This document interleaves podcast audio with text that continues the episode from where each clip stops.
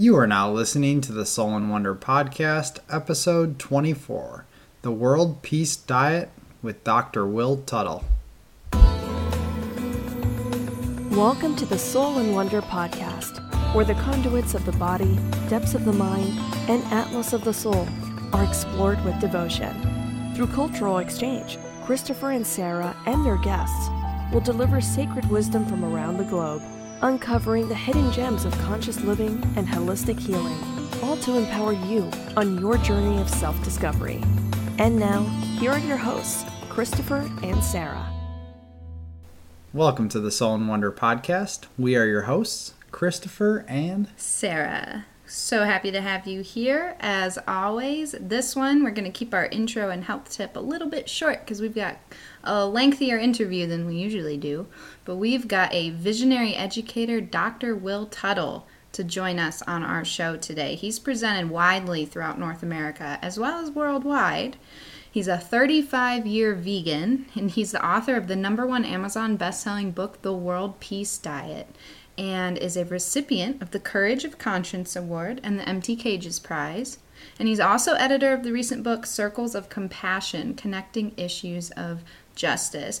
Now, we've read The World Peace Diet, we've seen him in lecture. This man is brilliant. He expresses his point so eloquently, you won't be able to stop listening to him. He is devoted to cultural healing and awakening. He's even a Dharma master in the Zen tradition and has a doctorate degree from the University of California, Berkeley, focused on educating intuition and altruism in adults. He's taught college courses in creativity, humanities, mythology, religion, and philosophy, and he's also a composer and concert pianist with eight CD albums of original piano music. if that doesn't make you feel guilty for sitting at home watching Netflix, I don't know what will. But Dr. Will Tuttle is noted for his clear and inspiring presentations, and he's even been featured in the hit film documentary Cowspiracy, among others. Super awesome guy. And in this specific episode, we're going to dive into his personal story as well as the main topics of his best selling book, The World Peace Diet. Go get it, it's really good. Which has also been called one of the most important books of the 21st century, and it's even been published in 16 languages worldwide. So, the World Peace Diet provides the foundation of a more conscious society based on the truth of the interconnectedness of all life. And Dr. Tuttle will make explicit the invisible connections between our culture, our food, and the source of our broad range of problems, and the way to a positive transformation in our individual and collective lives. Of course, anyone wishing to understand the big picture of our culture and why we have the unyielding dilemmas we face and how we can solve them will be fascinated by these provocative, challenging, and ultimately inspiring ideas. Don't miss this one. Share it with your friends and family. Question the status quo is ultimately the main message of this episode. And of course, stick around to the end of the episode for your health tip, which will be on self care. And a few quick updates. As of Monday, this past Monday, May 1st, we have released Eat to Thrive. And this is our revolutionary four stage wellness program that focuses on whole food, plant based nutrition. And we also use herbal medicine to complement that to help you heal, cleanse, rebuild, and reconnect with your food, establish a deeper relationship and develop sustainable eating habits. Don't miss it. We've seen such wonderful results from our two test groups. Everybody's feeling great. Everybody's feeling strong. You guys are going to love this program. And if you want more information on this program, you can visit soulandwonder.com slash eat hyphen two hyphen thrive. Eat to thrive. There you go. Let's dive into Dr. Will Tuttle.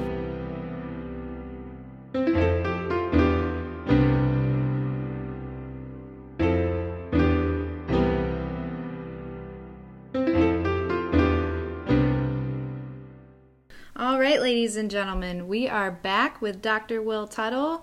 Dr. Tuttle, thank you so much for joining us on our show. We're super happy to have you. It's great to be here, Sara and Christopher. I'm delighted, and thank you everyone for listening in. Yeah, you know, we um, we'd heard of you before, um, as we've been devout vegans for the past couple years, and we'd heard of you in the movement. However, it wasn't until last year, towards the end, that we were able to go to one of your lectures at Buffalo State, and we were just so inspired by your performance with the piano, your lecture, your wife's artwork, all of that. We just left that lecture feeling so empowered It's and ready to change the world. Sim- simply profound, actually. Well, thank you. I, I- it's really um, very uh, heartening to hear that it touched you that way. That's the um, the thing that you know, Madeleine and I, as we travel the not just the United States, but really we've been traveling uh, globally. Um, the idea is to plant seeds of uh, vegan understanding, and that hopefully people will be able to make connections to their own inner wisdom, and then in their own way uh, embrace and embody and and um, live these these ideas. Because I think in many ways uh, they've been stripped away from us from the time we're little infants. We've been taught that we have to abuse others in order to get the nutrients that supposedly we need, and and we don't need to harm others, and that's a, a, an enormous uh, liberation, I think, really for our society and for ourselves. Well, absolutely. And you guys are definitely succeeding at your mission, I would say. Thanks. Thank and I you. do have to comment, I really enjoy how you guys do it as a pair and as a team because as Sara and I work together as a team, it's uh, it's really interesting to see uh, the duo and how how they work together and how you can balance each other, the yin and the yang. So it's really cool to see that, and we appreciate that a lot. Right, right, yeah, definitely. Uh, Madeleine's a huge part of everything that we do, and uh, in fact, she's right here in the room right now. We're working on an, another, working on another, uh, another uh, book, and um, with some some of her art, and uh, yeah, we do. Uh, uh, last year we were on the road the entire year, but a lot of most years we're on the road at least half the year traveling. wow. That's incredible. That's awesome, though. Kudos to you guys. So, what does veganism mean to you? And I want to know how did your vegan journey begin?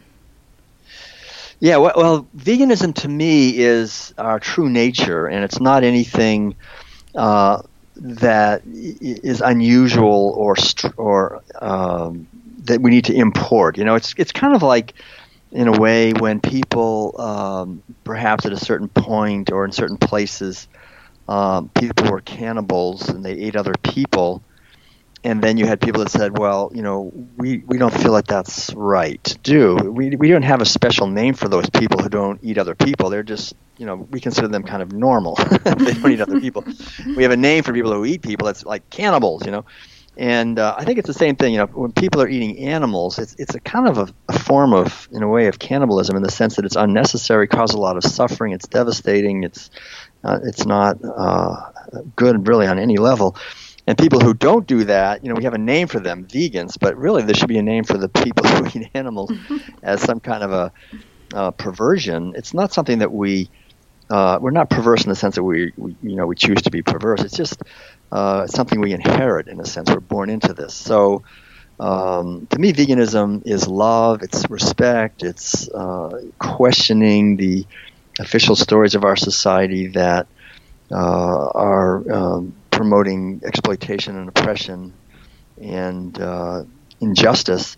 And it's also uh, freedom. You know, I think it's it's our basic sanity just expressing itself. I think the word veganism, in a sense, is sort of looking from the outside and, and putting a label on something that's really our, our natural wisdom just spontaneously expressing. But in our society, it, it's quite a challenge to get to the point uh, where this is uh, happening because all of us have been uh, required from the time we're little infants to participate in mealtime rituals where we're taught to disconnect from this wisdom and empathy and sensitivity that is natural, and we're taught to put on armor and to uh, see beings as mere objects, pieces of meat. You know, instead of seeing a being, we see just a thing, and that not only harms those beings. I mean, they're they're horribly abused because we harden our gaze and just see them as pork or bacon or chicken or something like that. But the um, the harm is also to us. We we create a whole society based on uh, exploitation and violence, and uh, th- this kind of uh, competition where. Uh, there's, there's just a, an enormous uh, amount of suffering to people who are also oppressed in the process. So for me, I, I was raised in a typical meal in the in the northeastern part of the United States, in a family that ate, ate the typical meals, and we um, we really never discussed it. I had no uh, little light coming through the wall about uh, the possibility of not eating animals. This was back in the 1950s in Massachusetts, and uh, I remember my mother asking me uh, well, actually, I asked my mother when I was about seven years old uh, if everybody eats the way we're eating. Know, that basic question. You know, I, I, was getting old enough to kind of think about things, and I just wondered. And she said, "Oh yeah, yeah, everybody eats the way we eat. This is this is what people eat. The kind of food we're eating is what everybody eats." And I said, "Everybody in the whole world?" She said, "Yeah, pretty much. This is this, this is it. You know, this is what people eat." And you know, this is kind of like and uh, I guess how a lot of people, you know, really don't think outside of our national borders anyway. Most of the time, as Americans. But um, but anyway, I I, uh, I thanked my mother. I said, okay, thanks, you know, and then she left, and then she came back a few minutes later, and she said, you know, that wasn't true. There are vegetarians, and that was the first time I ever heard that word.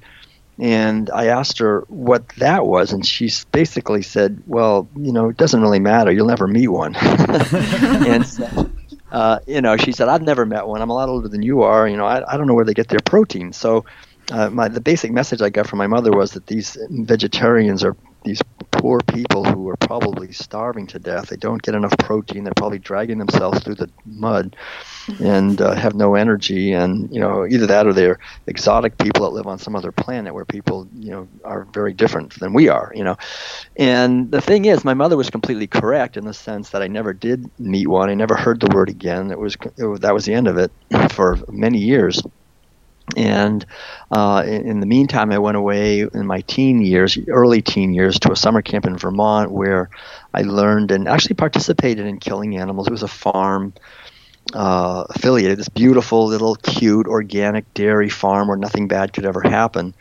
But I uh, I learned to kill chickens, you know, to hold them down and cut their head off with an axe. And I learned how to. We learned actually how to kill the dairy cows too, because you know, even though a cow would normally live at least 20 years, 20 to 30 years naturally, on any dairy, organic or not, when they reach about five years old at the most, um, they're killed because their production declines because they're kept pregnant and lactating, which breaks down the health of any female mammal very quickly, and so they just have to be killed and uh, and then replaced by one of their um, offspring typically. So um, so I participated in that, and even though I, I didn't enjoy killing animals at all, to me it was horrible. But it was something that was absolutely necessary. It went right in, together with everything I learned in school, everything I learned in church, everything I learned watching television, everything I learned walking around the town and with my uh, family and relatives,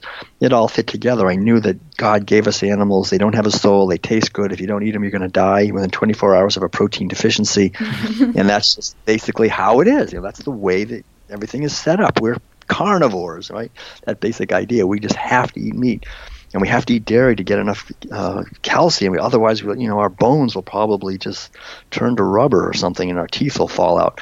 So that was what I was taught, and I believed it, and I went away to college. But the good thing was, the, during the Vietnam War era, which is when I was there in 1971 until 1975 in Maine, um, I, re- I started questioning things. You know, everybody was questioning a lot of the, the official stories in the media about war and terrorism, so called, and, and the role of um, of human beings in in, uh, in war and how we were uh, you know what we were doing in Vietnam, and so I would go to protests and I would think about these these things, and and um, but I never I never really made the connection to animals. I, I made the connection a little bit uh, to uh, environmental issues and the deforestation issues and so forth, but it was only when I left college and and that's the basic, I guess, message really in the World Peace Diet is the power of community. You know, the only reason anyone eats meat and dairy products and eggs, we only have one reason we do it. You know, we do it because our community taught us to do that, and we're living in communities. Where we're very malleable from the time we're born. Our mothers and fathers and friends and neighbors and relatives and all the officials, everybody in our lives, we look to them for guidance and and anthropologists understand that the main ritual in any society in terms of really passing values and norms from generation to generation is the meals of any society. And so when we're sitting down and eating food, we're not just eating food, we're eating we're eating attitudes and ideas and, and basic uh, orientation in the universe. And so it's very difficult for us to question this. It's it goes back, I think, in a sense, to perhaps earlier times when living in small groups and tribes, uh, it would be impossible, really, for someone to say, "Well, I'm not going to eat the food that you're eating in the mm-hmm. tribe." You know, it'd be like, "Well, then you're not part of the tribe. You're nobody. You might as well go off and die by yourself and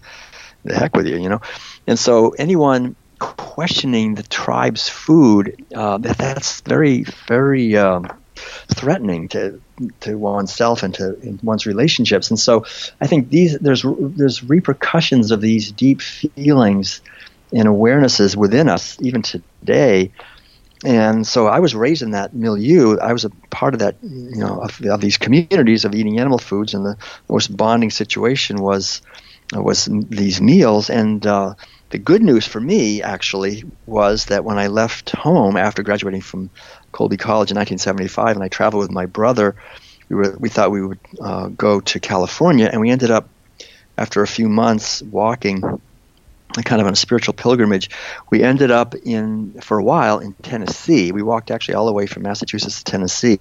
Wow! It took us quite a few months. We had no money. We were just walking. We actually walked right through Buffalo. I remember, and back seventy five in the fall, and we walked from there. We headed south down through upstate New York and, and Pennsylvania, West Virginia, Kentucky, and then uh, by the end of the year, we had reached uh, uh, Tennessee, and there was a community there called the Farm, which at that point was the largest commune in the world. It was basically, I guess, what you would call today a hippie commune, in the sense that the people were from California. They were mostly long-haired hippies, and they were all vegetarians. They said they didn't eat meat, and we would today call them vegans because they no one heard of that word vegan back then, but they didn't eat dairy products or eggs either, and they did it primarily for two reasons. One was um, they were aware because of Frances Moore Lappé's book that had come out and other research that eating uh, meat and dairy products is very wasteful and, and that we have people starving to death by the tens of thousands every day and yet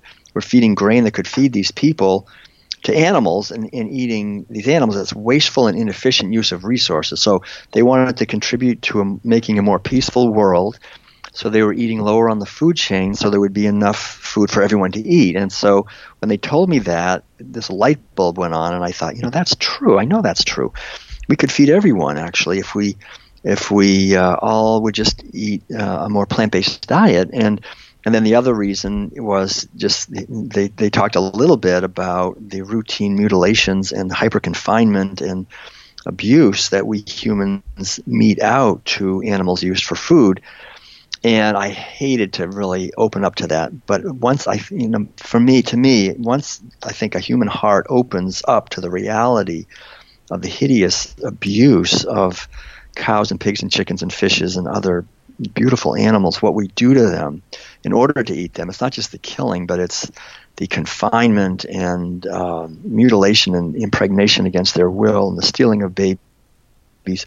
And I've really experienced this. I mean, Madeleine and I have made a concerted effort to visit stockyards and slaughterhouses and, and um, factory farms and uh, aquaculture operations, fish farms, and things. And it's so much worse than you, you, could ever even imagine. I mean, even seeing videos, you get a sense of it, but just smell it and just be there. It's these poor animals. They're terrified and they're in terrible pain their entire lives from birth until death.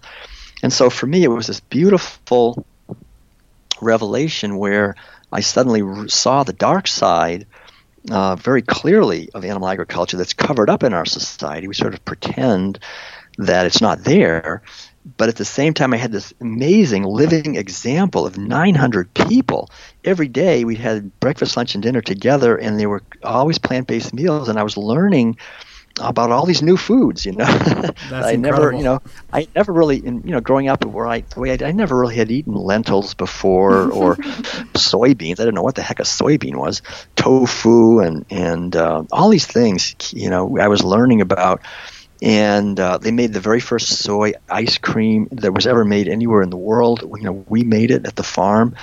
And um, it was, you know, wasn't very good, but we thought it was pretty good. You know? taste bud, taste buds evolve. yeah, taste buds. I figured, you know, well, you know, I mean, it's not causing any suffering, and people can eat, and you know, we'll have this, you know, and it's so great to see in the last, you know, 40 years how how ice cream has really evolved too. so uh, it's um, anyway. So it was that that uh, juxtaposition of the two realities, you know, the reality of the misery and violence, and this reality of the fact that we can eat these delicious meals. And so, it, you know, it's true. It took me probably a few weeks to kind of get used to eating more vegetables, grains, uh, you know, tofu. I, I, was, you know, I actually always liked it, but but there was, um, you don't, ha- you know, you don't necessarily have to eat a lot of tofu to be a, a vegan, certainly. But but anyway, I I, uh, I started learning about all that, and that was it. You know, and from that day. I was at the farm in um, the very end of December in 1975. I've never eaten meat again because I I, I made the connection and I thought, well, that's it, and that that has been it. And then a few years later, I was in California about in 1980 by that point, and I uh, finally really you know understood the routine abuse to uh, cows and hens for dairy products and eggs. So I became a vegan in 1980. And then one other opportunity I had a few years later was when I shaved my head and I was living as a Zen monk in Korea. Uh, in 1984, and I realized, even though I was already had been a vegan for a few years, I realized I was in a community that had been practicing veganism for many, many centuries, probably for at least 700 years, and that this was a an, a, an extension of a tradition that went back uh, probably several thousand years at least. That people who are uh, really uh, serious and consequent about spiritual uh, development that they don't eat animal foods. You know, they don't cause suffering to other living beings unnecessarily.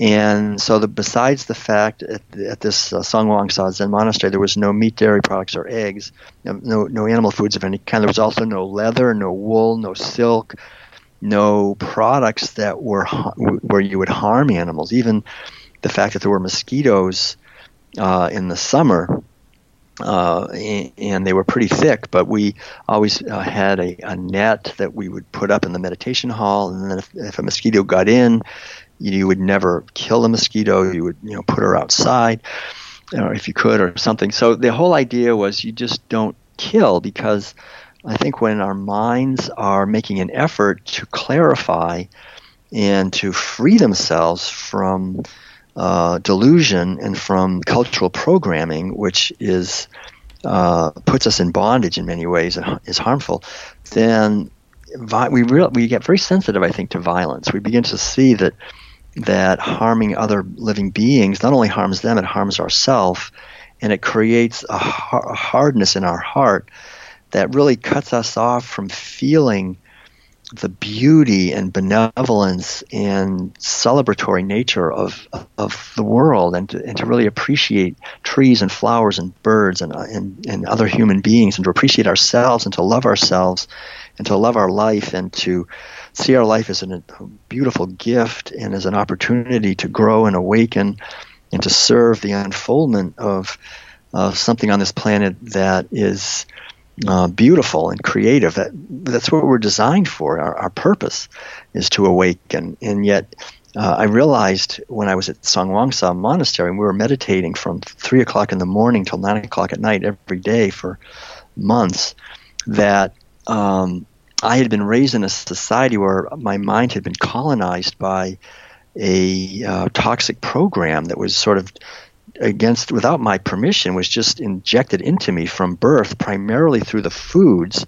by very well-meaning people. I'm not to say my parents and teachers and doctor weren't well-meaning but they had been similarly indoctrinated and, and abused by a system that goes back uh, you know about 10 thousand years of this herding mentality of commodifying other beings and creating systems, uh, nested systems, economic, governmental, religious, and so forth, that all support violence and abuse and domination and uh, that create injustice and inequality. So I realized I could see this clearly. I think I'm so grateful that there are people in the past who have made efforts at spiritual awakening so that they can uh, free themselves from the uh, delusion of separate of, of, being fundamentally separate and to see that all life is connected and that as long as I'm you know just acting out of the, the delusion of being a separate self where I'm harming others and, and seeing them as instruments to get what I want for myself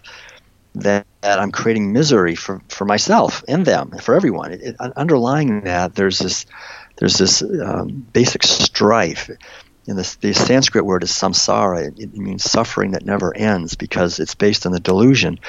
And so through meditation, I realized that it's possible to quiet the mind to the point where there's a, a receptivity to an understanding that what we are is not a physical thing, just a physical body, that we're consciousness, actually, that's eternal and that is of the nature of joy and creativity and uh, and understanding and wisdom and um, and freedom that that's really who we are what we are and that we're here in a sense expressing through a physical vehicle for just a few decades. It's not a long time. And so to use our time here uh, to the best possible uh, advantage f- from that perspective so that we're uh, awakening and contributing and learning uh, more about how uh, we can thrive and uh, help others on their path as well. So when I came back from Korea after you know that meditation experience, uh, I felt like I had these roots of veganism that went much deeper. It was no longer sort of this just a sort of a rational thing that makes sense. It is very rational. Veganism is ultimately extremely wonderful in the sense that it's it makes sense rationally and logically. But I realized at a deeper level, it's it's our true nature that if we're eating animal foods, we're, we're it's it's um, it's it's always indicative of a disconnect that's been uh, forced on us, really, uh, without our permission. And that we, the good news, the great good news, is that we can question that as individuals, and then we can share these ideas with other people, which is what you're, which is why I love your work. You know, what you're doing is helping uh, people to uh, question the, that toxic program and then provide an example of another way of living. And I think that that opens the doorway for creating a world where we don't have the kinds of problems that we're having today, which seem completely insoluble. And they are insoluble. As long as we're eating animal foods, the actions and the mentality, we cannot solve these problems. We have to, as a society, go vegan, which sounds like a, a you know like we're doing something that's not natural, but it's really it's like not being cannibals anymore, you know, just being, you know, living how we're intended to live here and waking up out of this. It's really a imposed hypnotic trance that's continually reinforced through advertising and through cultural conditioning and through the daily meal rituals that we have with our our um, relatives and things.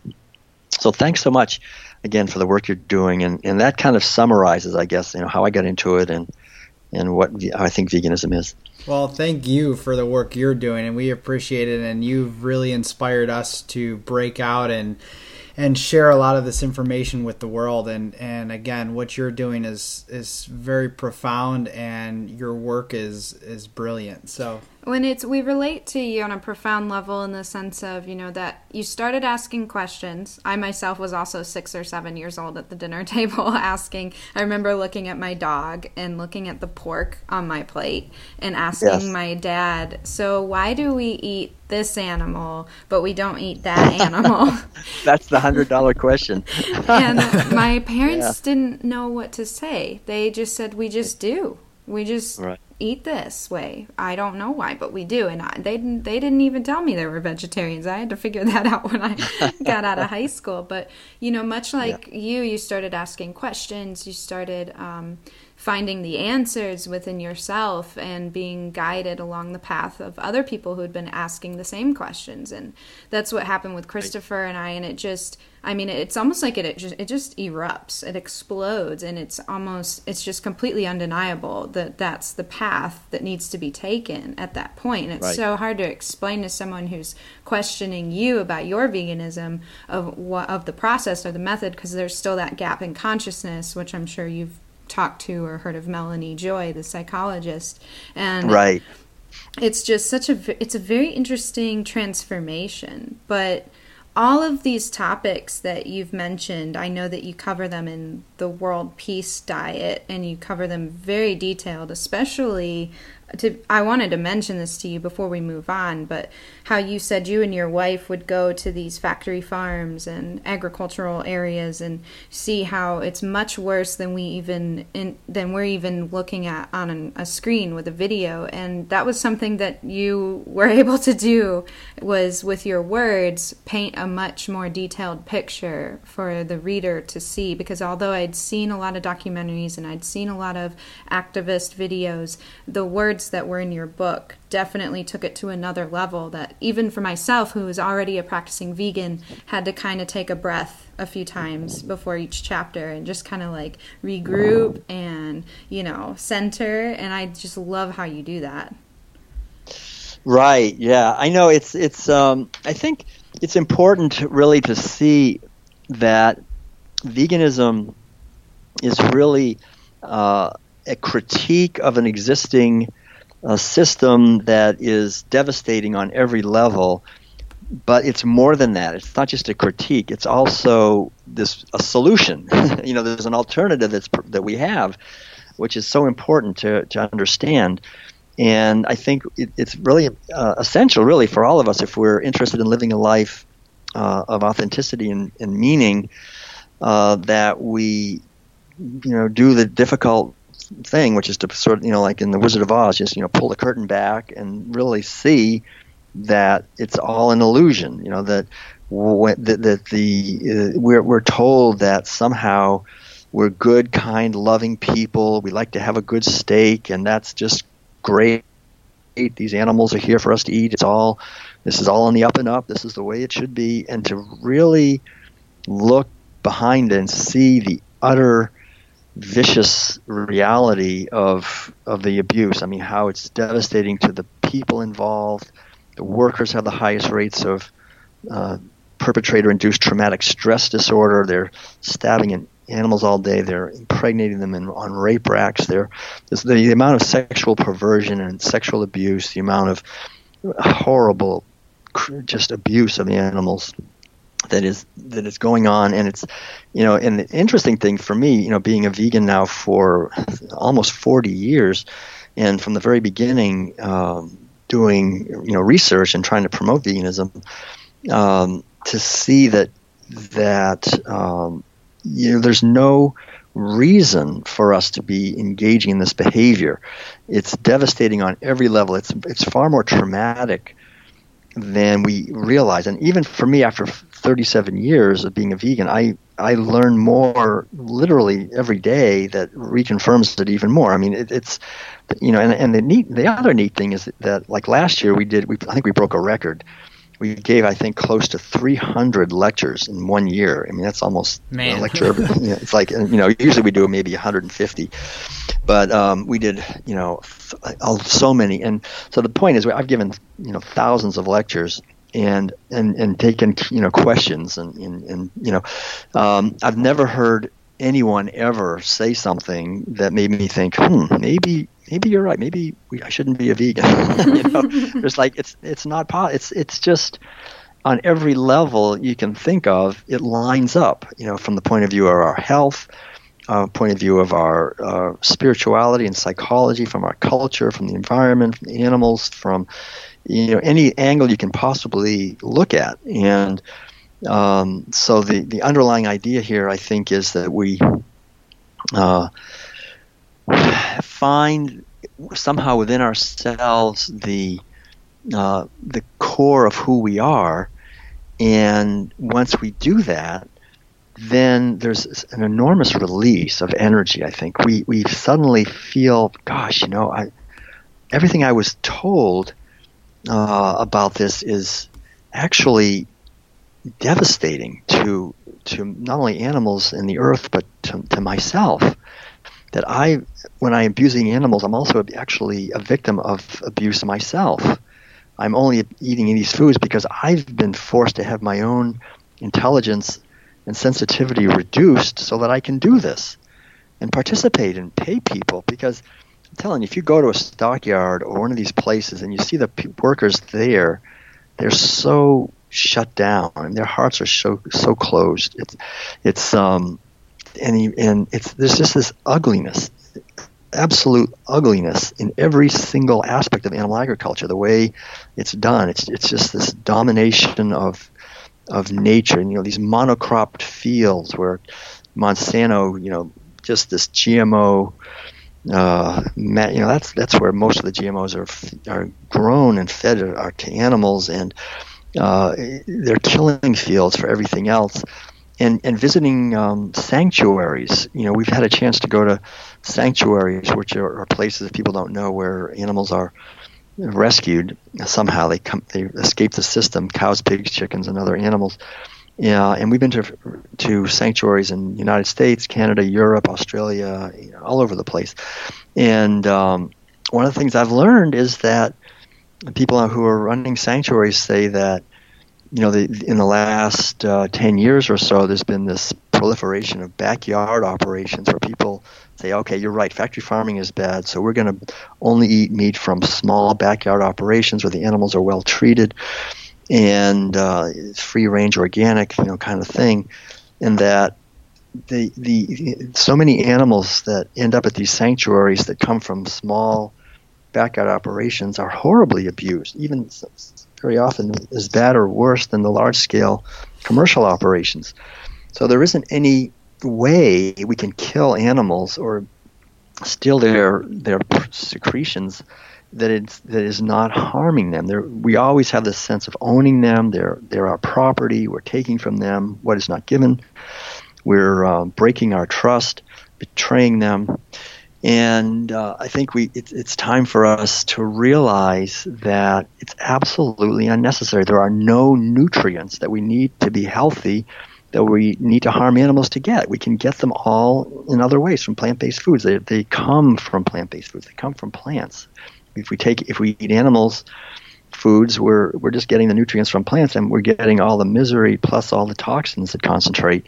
To really understand this clearly, you know, it doesn't happen overnight, but I think it's the greatest effort anyone can make, really, in terms of health and liberation for oneself and the world, to make that effort. You know, and no one can make that effort for someone else. That's why it's important uh, for us to um, to emphasize. I think the importance that everyone really make an effort to, to understand and not just believe the lies that are constantly being uh, thrown in our direction by a society that's based on a bunch of lies, a bunch of misinformation that is devastating. I, I love the words of Voltaire. He said, "If we believe absurdities, we will commit atrocities," and I think that's that underlies the whole thing. It's you know, believing absurdities is one thing, but the problem is that we it then it tends to push us into doing things that are so abusive uh, to others and to ourselves.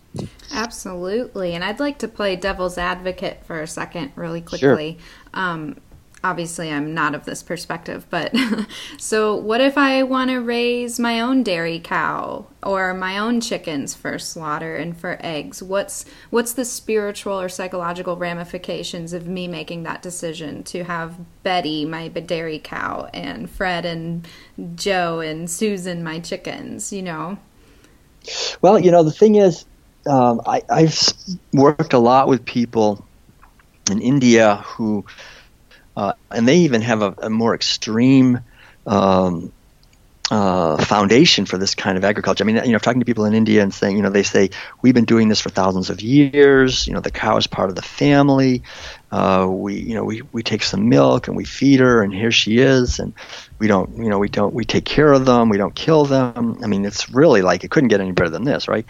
And yet, quite honestly, you go to India. I have a friend uh, who's, in, in fact, we're going to India ourselves um, in a few months, but um, who went around India and went to p- people who have cows like this. They have one, one or two cows, and they get the dairy, and they're, it's all very, um, you know, looks all so perfect on the outside. And he said, you know, you just ask two questions, and they suddenly the people get very uncomfortable. One question is, so what do you do with the male calves that are born? Mm. Because a cow, you know, people think that cows just give milk. You know, like you know, it, it's comical. I mean, that we don't think any more deeply, and it's really Madeleine and I were visiting a woman, very intelligent, in her 60s, had a PhD, and we were talking about some of these things. And she said, "Wait a minute, are you telling me that cows don't just give milk?"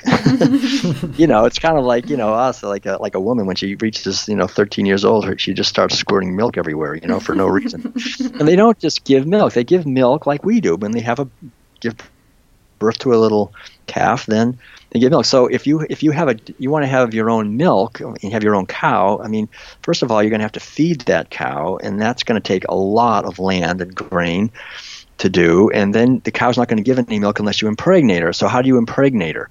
Oh well, you can have try to have a bull do it that way. That's not easy. You normally that's not done anymore. You have a veterinarian comes by and does it. I talked to a woman who um, said, you know, she she she did this for a while. She had a she had a few cows, and she said, you know, it was amazing when the, when the cows heard the sound of it, they knew what the veterinarian's pickup truck sounded like. They and when they heard that pickup truck coming, they ran as far away as they could in the, the corner of the of the pen, of the of the whole farm because they did not want to be raped. But that's what they that happens. I mean, they it's an it's not a pleasant experience for a cow to be impregnated by a human and and then of course I lived. I also met another woman who lived next to um, an operation in upstate New York where um, they had bulls that they masturbated to get the sperm, and she said they suffer terribly. It's not a pain. It's not a pleasant process for them either. And so this is what this is what's going on behind the curtain. And then so you're masturbating the males, you're getting the, you're impregnating in the females, and it's a you know it's a I won't go into it, but it's it's pretty brutal how they do it. And then, anyway, then and then she after nine months she gives birth to this calf, and so now now the milk starts flowing. Well, you do not want that milk going to the calf. I mean that's your milk. So the calf you give, and, and on any de- operation, organic or not, they're giving they're giving soy milk, believe it or not, to the calves if they're going to live. They're going to allow to live, but only typically one out of four you're going to let live because what are you going to do? Feed these cow these calves? I mean, they have to be impregnated every year, or, their milk is going to dry up. So they're impregnated every year, and so so they're killing. They have to kill the calves, and they do it all the time. I mean, they they just kill them and bury them. I mean, that's basically it. And most dairy operations, they just shoot them and dig a hole, bury them, and that's it. I Um, if the if the veal market's high enough, then they can auction them off and then one out of the four or five usually they kill her when she's around five. So she's had at that point she's usually had four babies. And they've been all stolen. And, I, and we've also heard the, the, the cries. I mean you know i don't have to tell people but um, you, living in an rv we we very uh, we sometimes we, we just happen to be um, camping near within earshot of a some kind of dairy operation. And, I, and I've heard them calling all, all night just bellowing for their babies that are stolen. We've talked to them, some, and they and they say, "Oh yeah, you know, they, they do it for a week sometimes, they, but you know, they get over it." Mm. And then after a few babies, they don't do it anymore, you know. So they get over it. It's not it's not that bad. I mean, that's that's the mentality, you know, of people who are using these animals, and and then the males they that they send off to slaughter or they kill, they don't like to think about that. And then uh, the females, they also have to, you know, except one they'll save. The other, they, they, females are also killed for veal. There's, I mean, there's just so many babies that are created on dairy operations, and so that's that's going on uh, behind the scenes. And then what are you going to do? And the other question they ask, so the question, the two questions to ask, this guy asked in India that they got uncomfortable is, what do you do with the males? And they didn't want to talk about it. They said, well, you know, we, we send them off to market, and that means they send them off to be slaughtered. And what do you do? The other question was, what do you do with the with the cows when they don't when their milk production declines? Because that's going to happen. You know, even in the best of situations, after you know they get maybe after 10 or 12 years, they're they're not going to give any more milk. uh, even probably less, fewer years. So in, in India, there's a terrible problem because what they do at that point is they either send them to market or they just let them go and these and so there's in there's cows there's millions of cows in India that are basically half starving wandering the, countryside eating garbage and nobody takes care of them and and it's a terrible situation for them and now they're being used very often they're they're, they're brought to states where they're used for leather so the underlying idea is you can't do it in a way that's not stealing from them what is not has not been given to you. I mean, that's the milk is designed for their calves. It, the milk itself has a whole litany of substances in it, like casein is an obvious one. IGF-1 growth hormone is another thing. Uh, estrogen is another. I mean, these three, those three things. I mean, the, the high rates of the high amounts of estrogen, IGF-1, growth hormone, and casein. These are three extremely toxic substances to human beings. We are not designed to have those things going into our bodies and running through our bloodstream. Estrogen, you know, it pushes. I mean, like in Japan, and we've seen this over and over again when people t- adopt the Western diet of dairy products. The first, um, the age of a menarche, which is usually around 17 or 18 years old, naturally goes down to like 12 or 11 or 13, whatever, yep. because of all the estrogen in dairy products. Think of all the problems that causes when you have girls who you know suddenly who you know who are still 12 years old mentally. Now they can get pregnant and have a little baby, and that shouldn't happen until they're older. But dairy pushes this, you know, teenage pregnancies, all these things, all the the whole heartache. I mean, uh, endless social problems because of that. And then the casein is a substance that we don't have the uh, enzyme rennin like calves have to break down, and so we have this gigantic uh, protein coming into our body. It's the driving force behind breast cancer, prostate cancer, uh, type 1 diabetes, and type 2 diabetes, actually. Uh, autoimmune diseases of various kinds are now linked directly to casein. So, you know, we're, we're, that's what we're giving our children. We're giving them casein. They're, they're not designed for that. And even as adults, we're, you know, we're not designed for that, besides the lactose. And then IGF-1 growth hormone, again, it's, um, it's a carcinogenic substance that we're not designed to have. So, you know, this is, this is, this is, even if the milk is totally organic and, so forth, which it's very hard to find because cows, if they're eating anything and drinking anything, they're going to concentrate all the toxins, heavy metals, PCBs, dioxins, and all of the waste that that's just in our world and that very often is on uh, on the grass and grains that they're eating. It's all it concentrates more than anywhere else in milk. I mean, milk in any mammal is where most of the toxins will end up. So because of, because of the fat and the way the system, the way the systems are. So this is a really toxic substance, and the, and also people should know that dairy uh, very often products are. Um, uh, are you their their feed the dairy cow's feed is enriched with fish meal and fish meal today is probably again one of the most toxic things you could ever imagine.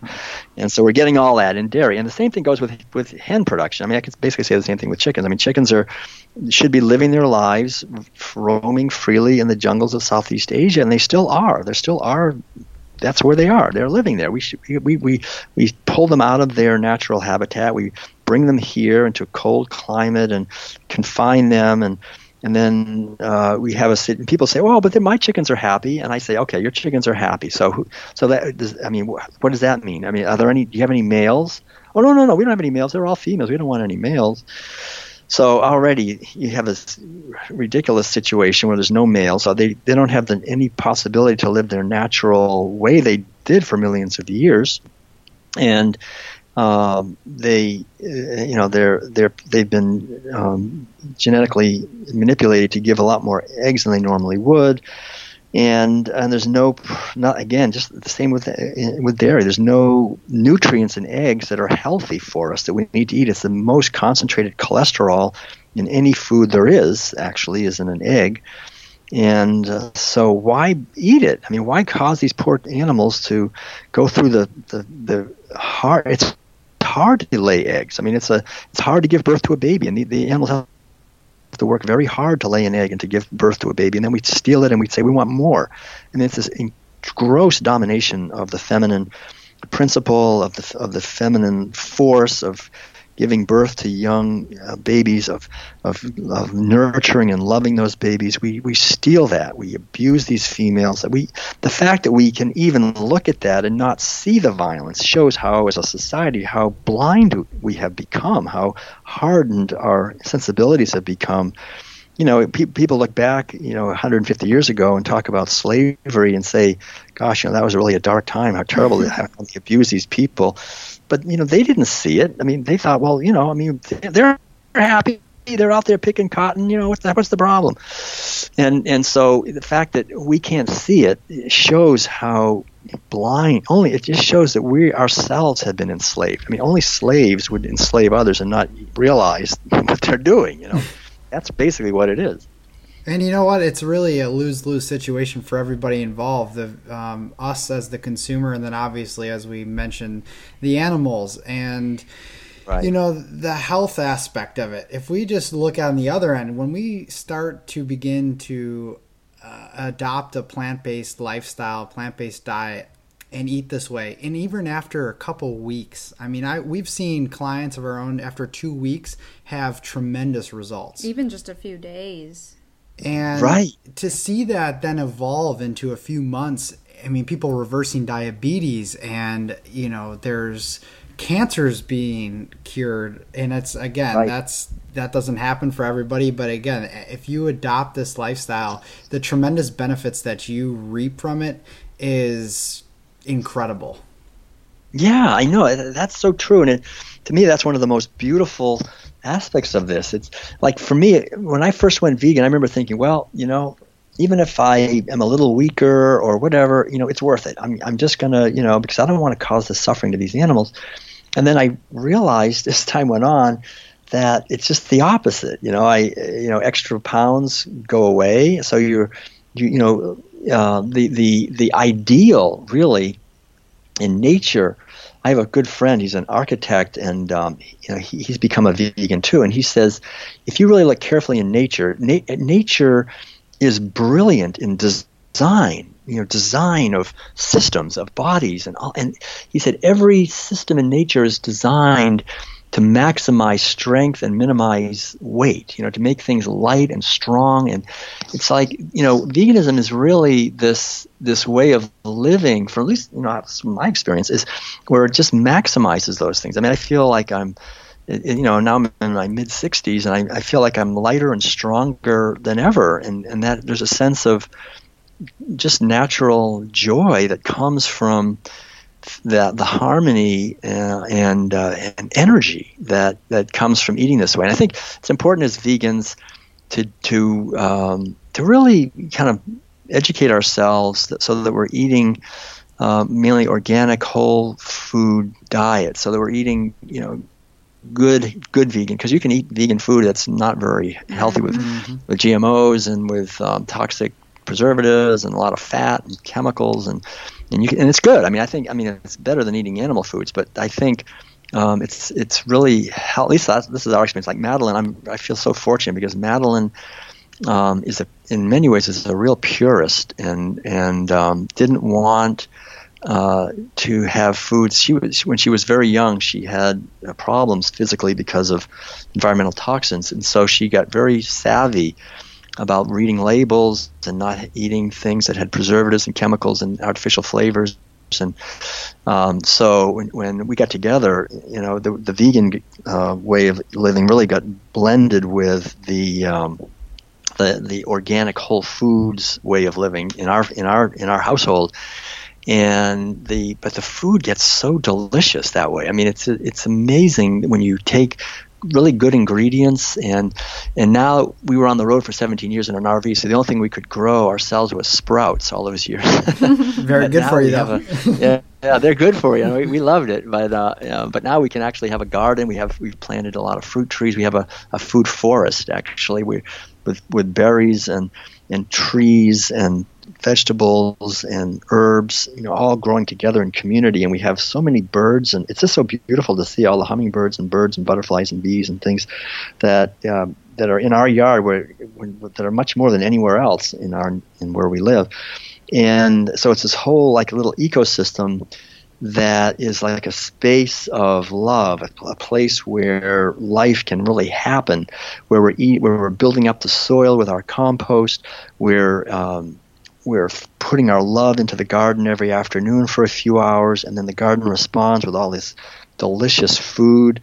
And then when, we eat that, we you know it's so energizing and it's and it's and it's healing and it's joyful. It's beautiful. It's um, that's life feeding life. You know, I think I remember being in um, on Maui with a friend who has a center there that he built with his own hands, and he planted um, a breadfruit tree uh, like 20 years ago, and the breadfruit tree is now this gigantic tree. And he said, if he said when you look at my body, he said at least two thirds of the cells of my body are made from that breadfruit tree. he said that bread, you know, the breadfruit tree. I mean, breadfruits are amazing. You know, they're these huge. They're like they're like potatoes. You know, you can steam them, you can fry, you can uh, bake, you can all these different ways you can eat breadfruit. And that's what he does. He's just and the breadfruit usually it only gives fruits uh, one season, but this one gives pretty much year round and so he's always getting these these so he loves this tree the more he loves it and builds the soil up the more the tree responds and gives him more and more fruits and he said you know, when i heard that story i thought you know when people say they're eating meat they're saying well i'm part of the food chain you know it's life feeding life I thought, I thought, no, that's ridiculous. That's death feeding life. That's misery, you know. But this is life feeding life. When we're when we're loving the earth and loving the trees and loving uh, and, and, supporting them, and they're giving us of their fruits, uh, and we're thriving, and they're thriving. I mean, this is and the birds are thriving. Everybody thrives. I mean, it's it's a it's a win-win. This is available to us. I mean, we have the te- easily have the technology to feed everyone on this planet on a fraction of the land using techniques that would build soil and use a minimum of petroleum, a minimum of water, a minimum of land. We could easily allow habitats, rainforests, oceans, lakes, and streams to to rejuvenate and return, and wildlife and cows could live like they did for millions of years in the in the uh, steppes of, of, of Asia, and pigs and chickens and turkeys and all these animals could live. I mean, and all the animals. We're right now in a mass extinction uh, of species. We're losing, according to some biologists, over 100 species a day are going extinct because primarily of animal agriculture and the and the deforestation and destruction of ocean habitat which is all driven by people taking out their wallets and paying for meat, dairy products, and eggs. It destroys not just these animals that we're eating, it destroys the whole web of life and the climate uh, equilibrium and, and water and, and uh, depletion and water pollution and air pollution are, are massive problems that are all driven by animal agriculture. So the beauty is that our health is interconnected with the health of the ecosystem. And if we move to a plant-based way of living, not only are the foods healthier, the ecosystem is healthier, the water is cleaner, the air is cleaner, the climate is how it's supposed to be, and then our minds clarify, and then we can elect uh, Congress uh, and Senate and President and all these people, and we would have the wisdom to elect people who defend uh, and stand up for the earth and for future generations and for children. You know, but if we're eating animal foods and we're eating torture and cruelty and war, what kind of politicians are we going to vote for? We're going to vote for those kind of politicians. Of course we are. That's what we do. We don't know any better because we're asleep. We're eating foods of violence, and so we create systems of violence. We have no other way to, to operate because that's what's in us as our as the food is our most intimate connection with nature and and uh, so the the uh, message underlying all this is that it's right available to each one of us, and the the, the only um, difficulty, really, I think, is in overcoming the um, the sense of being part of a system and having a self image uh, of someone who's who eats them in a certain way. But the, the the really good news, I think, right now is that uh, as veganism grows, as this movement grows, the more people who go vegan, the easier it is for more people to go vegan. So it's kind of a, uh, a snowball effect that is happening. I, I, really see it happening. There are more and more vegan products, restaurants, uh, meetup groups, blogs, information available. young people, especially, are moving quickly in this direction.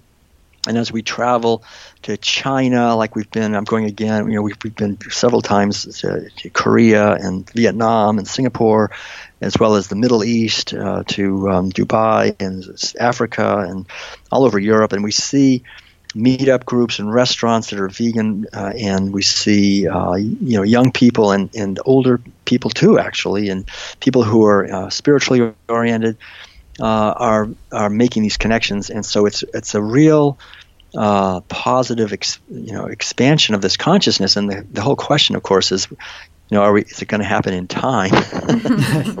are we going to be able to you know that's that's the thing. I mean this, this is the this is the big question on planet earth to me right now is you know will we be able to uh, evolve in our understanding and behavior away from the violence of animal agriculture to save this our, ourselves and, and all the other animals or, or not I you know and I don't know I really don't know I mean it's it's it's we're really it's such a critical time you know these aren't just intellect these aren't just this sort of abstract concepts you and I are talking about. These have such there's nothing more important. I mean, if anything is important to understand, like this is it.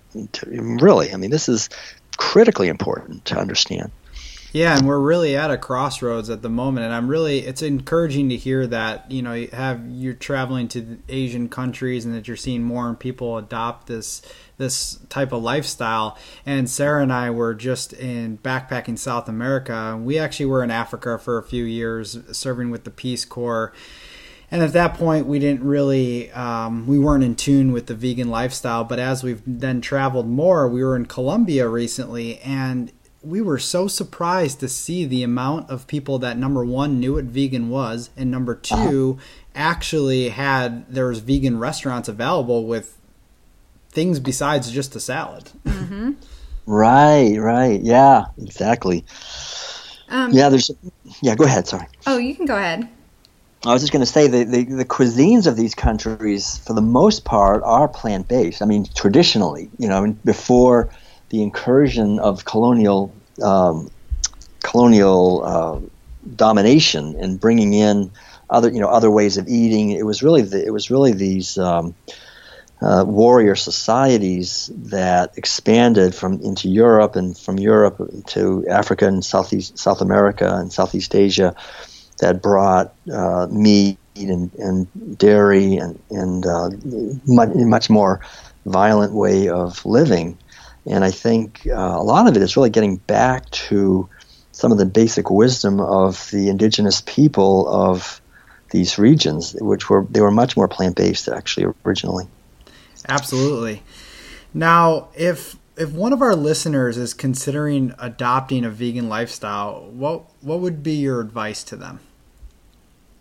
I think there's two main things. Um, one would be to really make an effort to understand the ideas that we're talking about here, the sort of the why ideas and why it's important to uh, question eating meat, dairy products, and eggs because that prov- provides the fuel for the journey.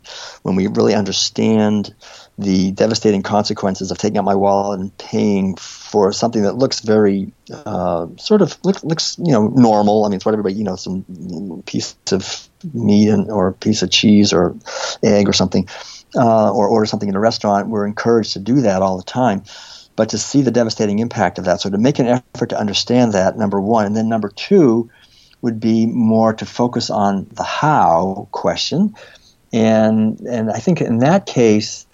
Um, to uh, try to f- make friends with someone or go or, or look online or maybe find a local vegetarian, excuse me, or vegan uh, meetup group uh, where um, I can learn how to substitute what I'm eating now for plant-based versions of the same recipes or, or similar or different recipes that, that will be satisfying. So, like, what am I going to eat now? Like, normally I eat uh, eggs and uh, cereal in the morning with some uh, whatever, you know. And, and, what am I what am I going to eat now for breakfast? Or no, normally I eat such and such for lunch. What am I going to eat now? What do I eat for dinner? You know, to actually get get into the practical dimension of of veganizing the foods that I'm eating.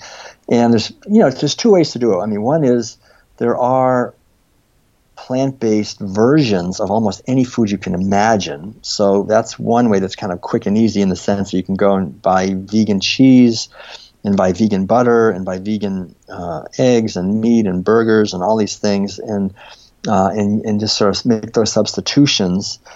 Um, and then, of course, what I recommended earlier, I think that those are good, maybe transitional foods. But as we continue on, I think it's really helpful to get to to grains, vegetables. Uh, one of the problems I think that I just like to emphasize is that a lot of people think that moving to uh, a vegan diet or plant-based way of eating is um, uh, you, it's not good to eat carbohydrates, or that you have to just eat a lot of vegetables. And the problem with that, I mean, vegetables are extremely healthy and they're delicious. I mean, I, I love vegetables, but um, there's not a lot of carbohydrates or, or calories in vegetables typically. So um, a lot of people have a problem, I think, where they feel like they're not getting enough protein or not getting enough sustenance. They lose weight, which is good, but then at a certain point they think, "Gosh, I'm feeling a little weaker." So, um, you know, it's I think it's important to be sure you're eating enough carbohydrates, starchy foods, grains, potatoes, sweet potatoes, uh, pasta, and um, the, you know these foods really provide the foundation of energy so that you can run up a mountain or whatever you need to do for the day. And the vegetables provide the vitamins and minerals and, and um, phytonutrients, which are really important, and fruits also do as well. And, and vegetables are high in protein also, so, and nuts and seeds. But I mean, just to make sure you're eating enough carbs. That's an important. A lot of people don't do that, and then they don't really thrive, and they don't know why. It's they're not getting enough calories and, and you won't gain weight on carbs.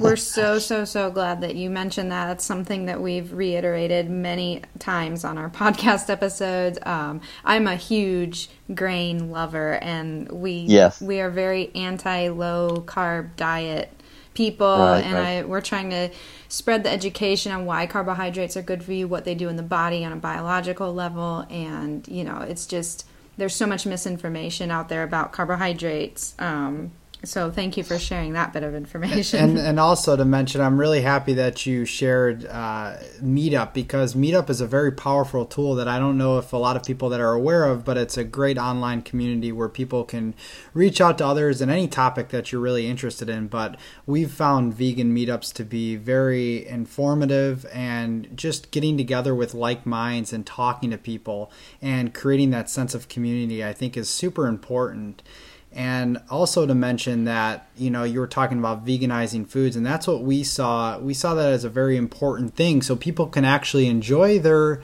normal comfort foods but in a plant-based way. And that's what we did with our eat to thrive program and and we've had a lot of incredible results because of that and people really sticking to a plant-based diet which even supports the no refined sugars no refined flours no oils standpoint so you're exactly, kind of taking yeah. that veganism up to an, a superhuman level Right. Yeah. Exactly. Yeah. And, you know, I sometimes I forget, you know, that you know to say, you know, not eating refined products and, and all that. But yeah, that's so important in, in terms of just having a, a body that's clean and energized and doesn't get sick hardly ever. And and, and um, that's I think you know we I mean at a deep level we want we want to be happy you know we want to we want to enjoy our lives. And I think to be effective to be creative to, uh, and and and um, really to to be happy it, it's really important to to to be healthy and uh, the beauty is on a, on a vegan diet is that it's the foundation of health. We're eating what we're sort of designed to be eating. We, you know, our bodies run on glucose and our brains run on glucose.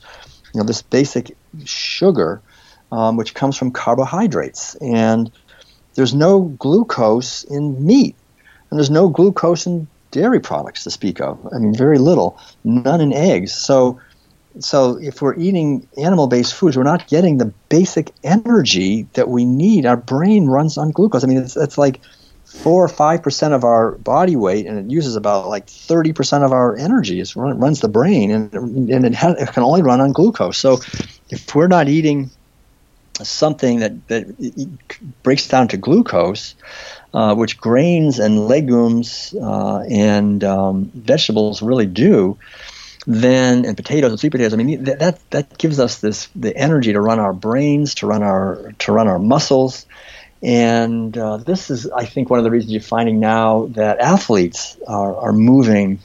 Uh, more and more toward a vegan way of living. People are, you know, long distance runners always knew you had to carb up if you're going to, you know, run 20 miles.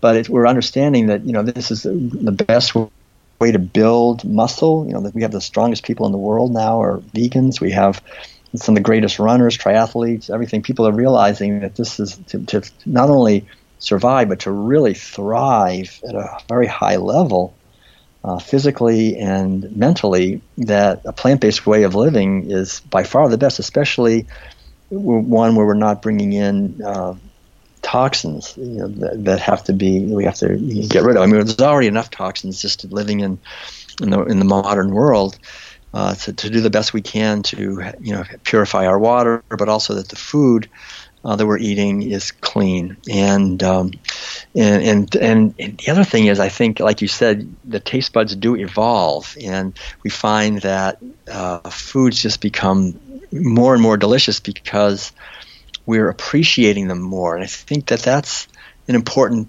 part of the whole thing. I talk about in the World Peace Diet.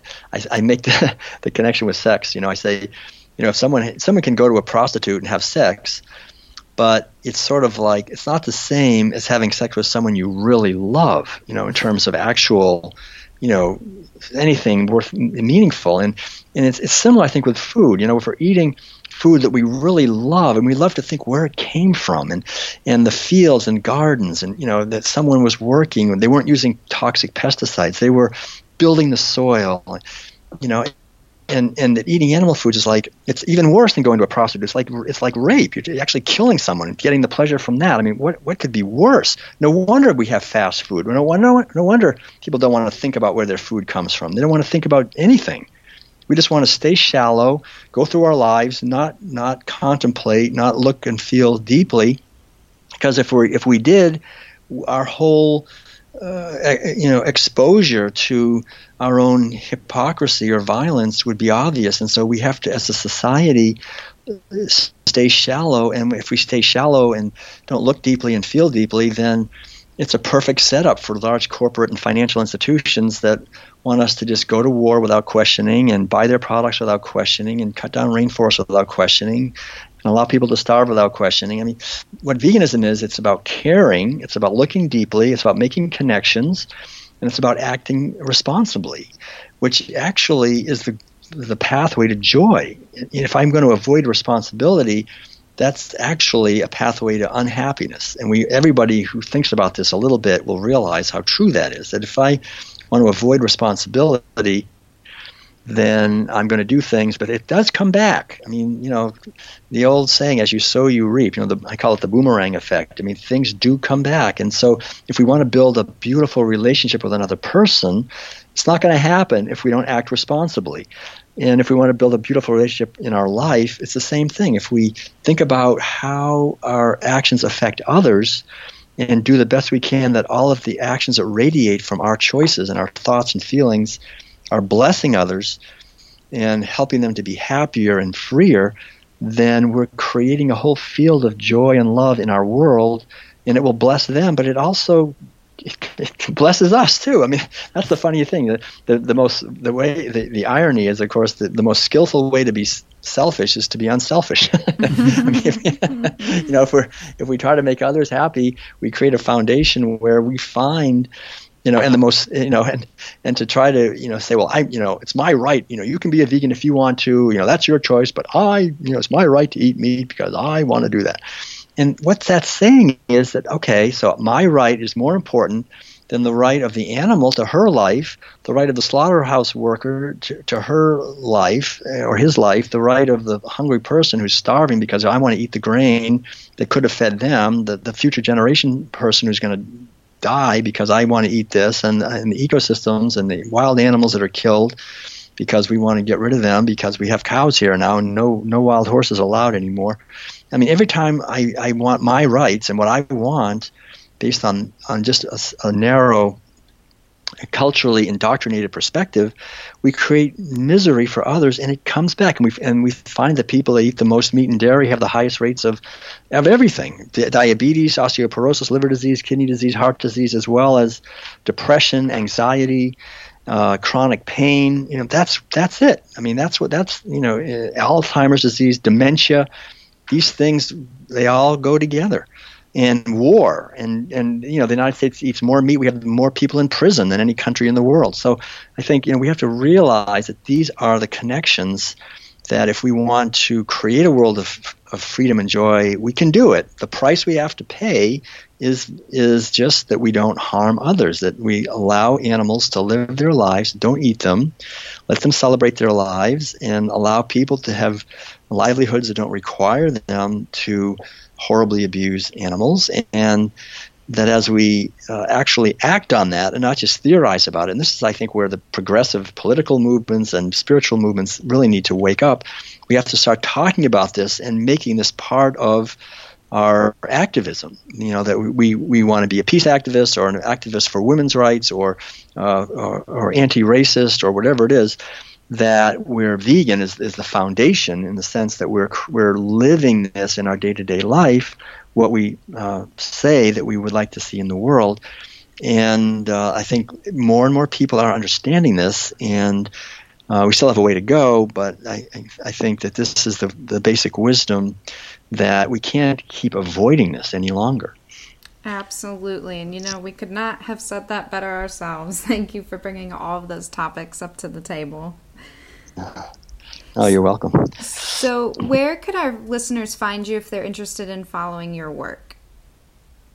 Well, we have uh, a website, worldpeacediet.com, and then my name, Will Tuttle, so that, willtuttle.com. And so uh, we have our uh, lecture schedule is there, uh, new um, articles and essays that are being written are there. Uh, books. We have a new book actually just came out called Your Inner Islands: The Keys to Intuitive Living.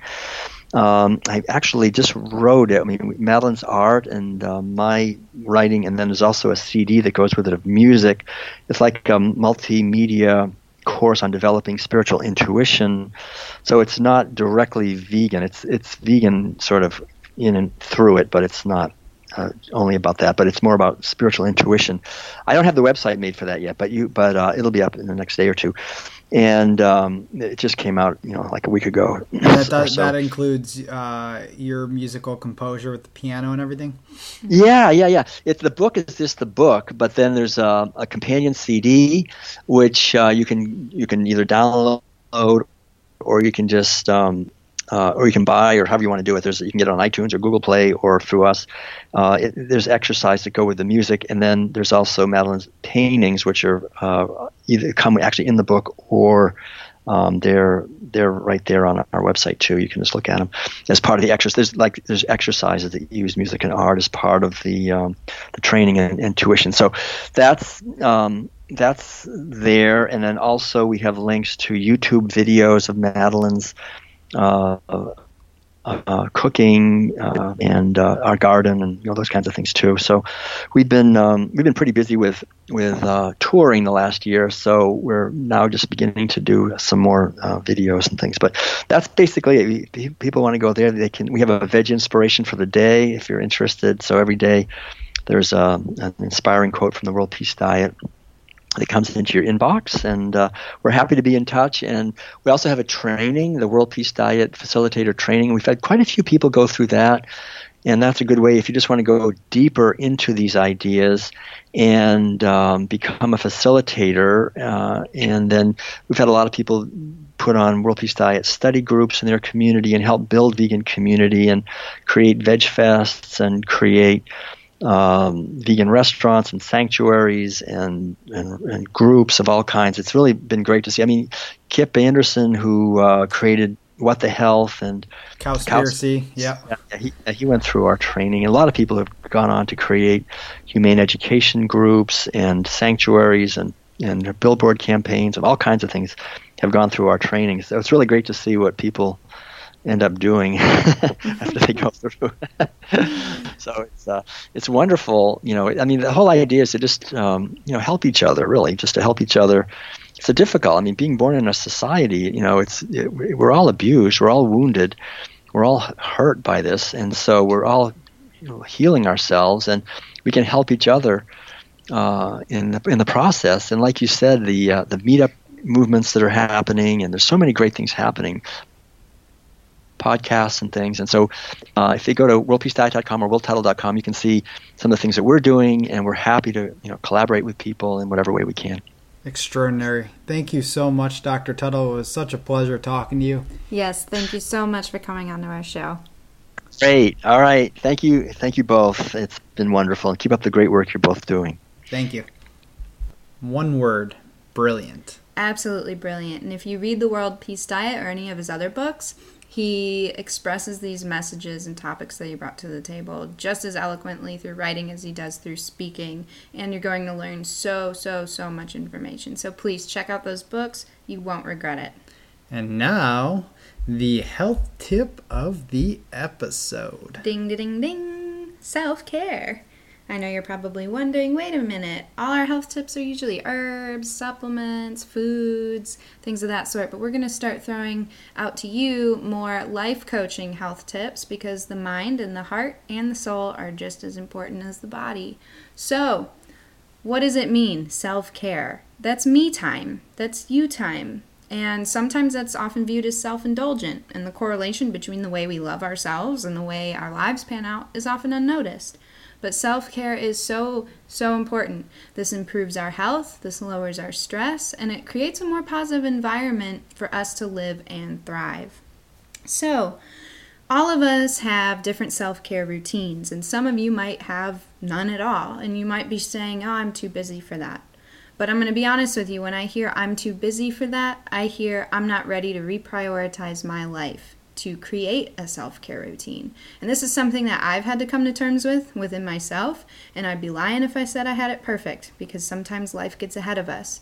But when we have a proper self care routine, we're better able to navigate life's ups and downs. So, what we've done for you at Soul and Wonder is if you go to www.com, wait, www.soulandwonder.com forward slash freebies, you can download a free copy of Four Steps to a Self Loving You. This is a self care checklist that we've created ourselves that focus on the body, mind, and soul health. And it allows you to see which areas in your life uh, need improvement for your self care routine. And then following that checklist, it comes equipped with well put together questions to help you dig deeper into the confines of your mind. And it also helps you keep track of this self care routine and gives you tips and tricks on how to maintain it. Um, and of course, that checklist is something that you can refer back to to continuously improve on. So, once again, www.soulandwonder.com forward slash freebies, F R E E B I E S. It's nice and short, to the point, and completely free. And of course, if you like our self care checklist and the questions that it provides, then we would love to hear your thoughts on our Facebook page or Instagram, or just send us a, a nice little message. And that will be it. That's it. Thanks again for joining us, and we'll see you next week, same time. Take care, folks.